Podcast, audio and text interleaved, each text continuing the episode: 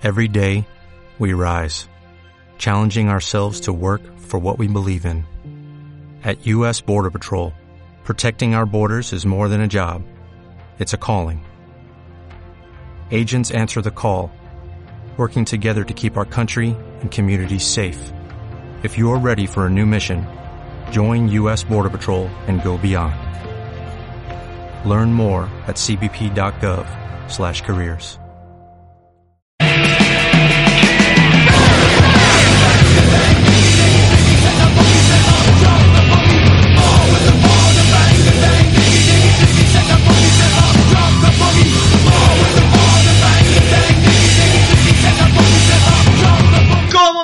que llueve y se siga jugando la Liga Amateur? Están cayendo chuzos de punta y gracias a nuestro Super Mister Edu, el entrenador león, hemos ascendido hasta la pista grande para que los cachorros no se mojen.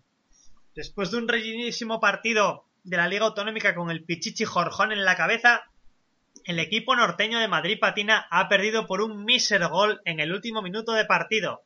Menos mal que se ha gestionado la pista antes. No me hubiera gustado enfrentarme a un león enfurecido como Edu.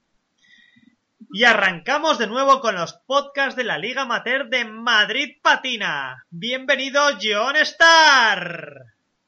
Bienvenido Phil. Y gracias a todos los radioaficionados que nos siguen semana tras semana en los podcasts de la Liga de Madrid Patina. Y gracias a esos hooligans del equipo norteño por animar esa grada. Grandes chicos.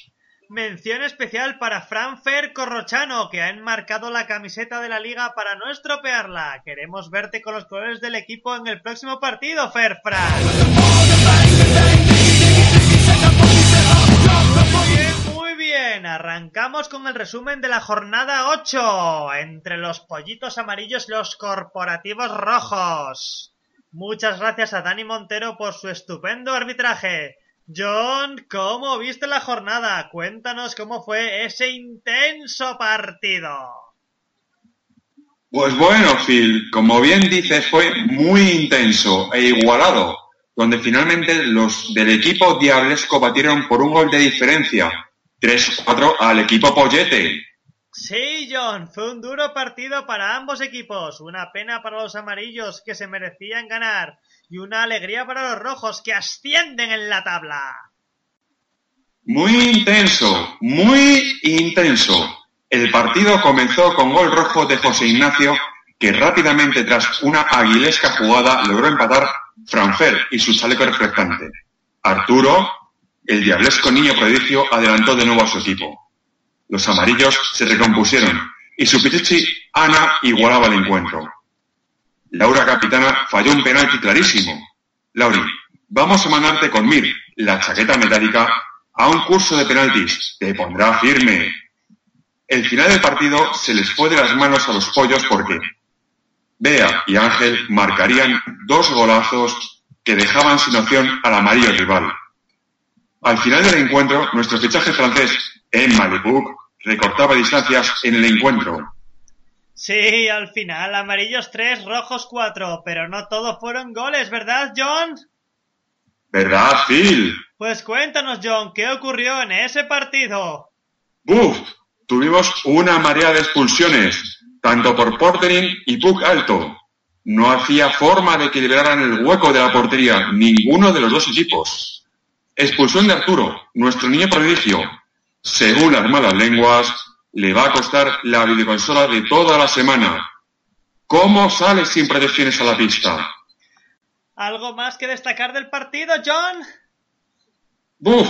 Impecable control pie de Pablo. Parecía el mismísimo Ronaldo. Pero chico, no te olvides que esto no es fútbol.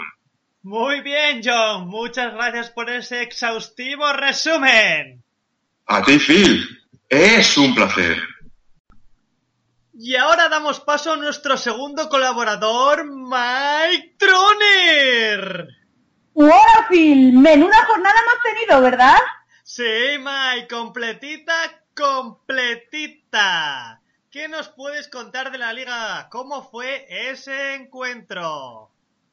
Pues estrenábamos árbitro en la liga y aunque alguna se comió, no lo hizo nada mal para hacer su primera vez impuso su ley y no dejó que Lauri hiciera porterín ni que Gray jugara desde el suelo. Es verdad, fue un poco benévolo con Lauri porque, claro, esta le gritaba guapo desde la grada y es difícil resistirse a los encantos de esta dulce pero guerrera jugadora. Muchas gracias, Abella, por tu gran colaboración. ¡Wow, Mike! Para el año que viene, una regla nueva para la liga. El trusting. Expulsión por tirarle los trastos al árbitro. es que la liga ve muy intenso e igualado. Adelante Mike con ese resumen del 3-4 para el equipo rojo. Pues el equipo rojo se adelantó 2 a 0 por medio de dos rápidos goles patrocinados por Javier R y el ascendido del filial Pablo S. Pero casi llegando al final, Chisco recortaba distancias con un gran gol. Este chico estuvo muy atento a los pases de su equipo, recogiendo el puck en los momentos cruciales. Carlos P. al comienzo de la segunda parte aumentaba la ventaja para el equipo diablesco con el 1 a 3. Este chico es un rayo sobre la pista, qué velocidad. Imponen el juego. Los amarillos se vinieron arriba con otro gran gol de Chisco, que durante todo el partido estuvo en el momento justo, en el sitio exacto para recoger y rematar los pucks decisivos. Después de la última jugada de Chisco, Gray y Susabek, eh, creo que vamos por el número 7, poseídos por el dios Puck, empatan el partido con una extraordinaria jugada de esta joven promesa. Todos pensábamos que el partido acabaría en empate, Mike, después de la jugada de Gray. Ah, cierto, Phil, pero en el último suspiro del partido, Javier R. lideró un extraordinario contraataque que terminaría con el gol de la victoria sobre la bocina del fin del partido. Dos segundos, Phil, Solo a dos segundos del final agarraron la victoria sin dar opción a negociar. Gran encuentro, gran partido, grandes todos los jugadores. Y en cuanto a las incidencias, Mike, ¿qué me puedes decir de lo que ocurrió en el partido? En esta división se portan bastante bien, aunque en el equipo amarillo a Laure le gusta más el porterín que a un tonto un caramelo. Y Grain tuvo un poco complejo de fregona porque estaba todo el día tirado por el suelo. Gracias Mike por este resumen del partido de Liga A.